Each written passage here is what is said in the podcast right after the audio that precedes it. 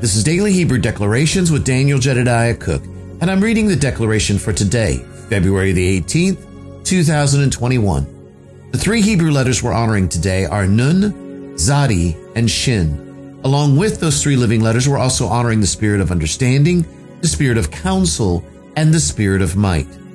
The declaration today reads this Faithful, righteous Son, the journey of the righteous and his staying on that path flaming crowns of our identity in Yahweh. Now, one of the letters that we're honoring today is the living letter Zadi. And Zadi taught me quite some time ago to begin to look beyond that, as well as a couple of other letters that really speak even more than that. Shin, especially, uh, taught me to look beyond just what I just what I see from the uh, surface of something. And I'm my today's declaration may rattle you a little bit because we've always heard this story in the perspective of of Leviathan being an evil or or a a, a demon or that sort of thing. Can I challenge you today and ask you let's look at this from a slightly different perspective. Let's look at this from instead of being a demon or a devil, let's look at this instead from the place of being a righteous son one who is a faithful righteous son, who has stayed on that path and has a flaming crown on their head that Yahweh has placed on their head. And listen carefully. Can you draw out Leviathan with a hook or his tongue with a cord which you let down? In other words, can you grab a hold of him? Can you put a hook in his nose or bore a jaw his through with a thorn? Will you make supplications with him or speak soft words to him? Not a son who knows who they are. Will you will he make a covenant with you and will you will you take him for a servant forever? No. He doesn't serve anyone except the Father. Will you play with him as, as a bird, or will you bind him for your maidens? Shall the companions make a banquet of him? Shall they part him among the merchants? Shall you, in other words, can you, will you tear him apart? Will you, will you take his parts and put him, and so that everybody else can have a part of that? Lay a hand on him Remember the battle and do no more. Thousand may fall at your right hand, ten thousand may fall at your left hand, but nothing shall come nigh unto you. Lay a hand on him, remember the battle and do no more. A righteous son has been protected by Almighty Yahweh. Behold, the hope of him is in vain. Shall not one be cast down even at the sight of him? a true righteous son standing in the fullness of the glory of Almighty Yahweh? None is so first, fierce that dare steer, stir him up. Who then is able to stand before me? Now, this is Yahweh speaking to Job. None is so fierce that dare steer, stir up the righteous son. Who then is able to stand before me? says Almighty Yahweh. Who has prevented me that I should repay him? Whatsoever is under the whole heaven is mine. I will not conceal his parts. I will not hide him, nor his power, nor his comely proportion. Who can discover the face of his garment? Or who can come down, come to him with his double bridle? In other words, who can come to him and, and, and still bind him up to try to make them him do things that they, they're not supposed to? A righteous son who knows who they are, who has become one with the Father? Hmm. His scales are his pride, shut up together so close as with the seal. In other words, his protected. His, his righteous family, those that are with him are protected and they are his majesty. You see, that word pride there means majesty.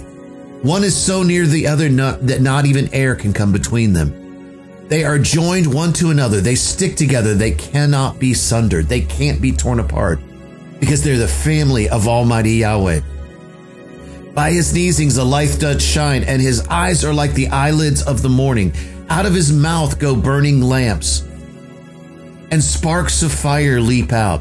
Out of his nostrils go smoke, and out of the seething pot or cauldron, as out of a seething pot or cauldron. His breath kindles coals, and a flame goes out of his mouth, the flame of the word of Almighty Yahweh as we return his word back to him.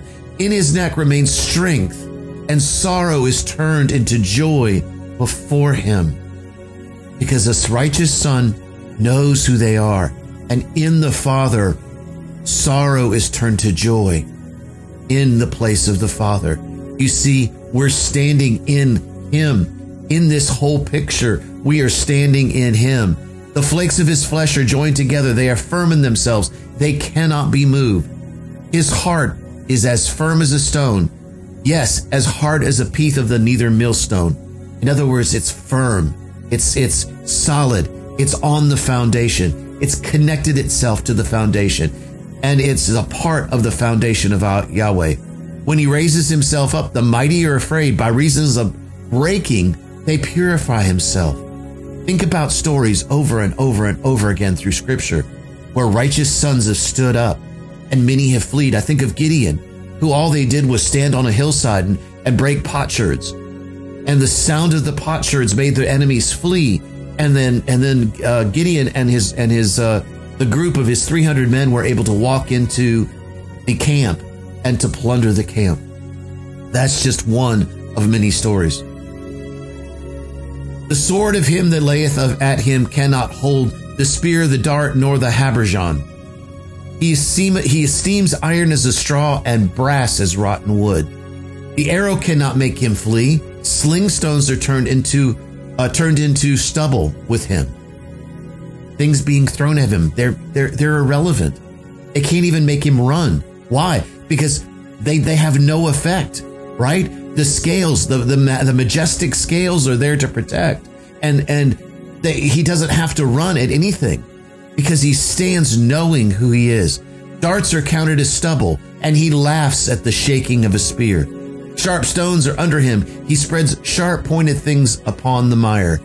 He maketh the deep to boil like a pot, and make the sea uh, like a like a pot of ointment. He makes a path to shine after him. Remember, the steps of a righteous man are ordered of the Lord, and his word is a light unto our, our feet, and a, a lamp unto our feet, and a light unto our path. One would think that he be hoary. Upon the earth there is not like him who is made without fear. In Yahweh we have no fear. In him we stand in the fullness of the fear of the Lord. That is the only fear that we have. And that is not the fear that that's, that's being spoken of here. We are ones that have been made without fear of those things that can come against us. Why? Because we stand in Him. Now remember, we're talking about Leviathan. I've got a secret at the end of this I want to I want to tell you. He beholds all high things. He comes up here and he sees what's in the heavenly realms.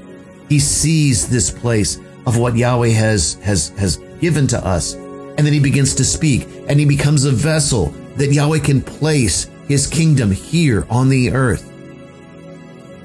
He is king over all the children of pride. Now, I know many times that's where people say, now, that's exactly where it says that he's a demon. But wait a minute. We're looking at this from a Western mindset. We are looking at this from the, the our definition of what we what we know is the word pride there. Because when I go back into the Hebrew, that word there is majesty. He is king over all of the majestic. Levi Tanin, Leviathan, he is one who is his king. We are kings and priests over all that Yahweh has given us. We are kings and priests now. We are submitted to the King of Kings and we are nothing without him.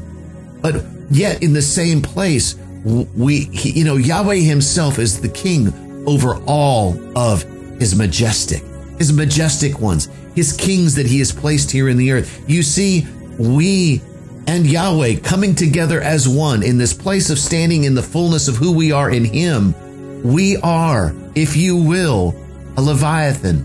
Now, it's funny because Moshe was actually known as Levi Tanin. One of the one of the modifications of Leviathan or Lev, Leviathan is Levi Tanin. Tanin is a very very special word in in Hebrew because it begins to talk about a place of a, of a righteous son, one who stands in the fullness.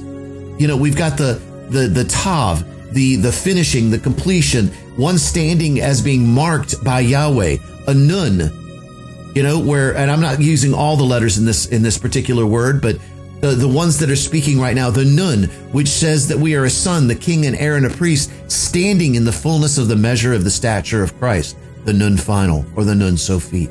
You see, that's who we are.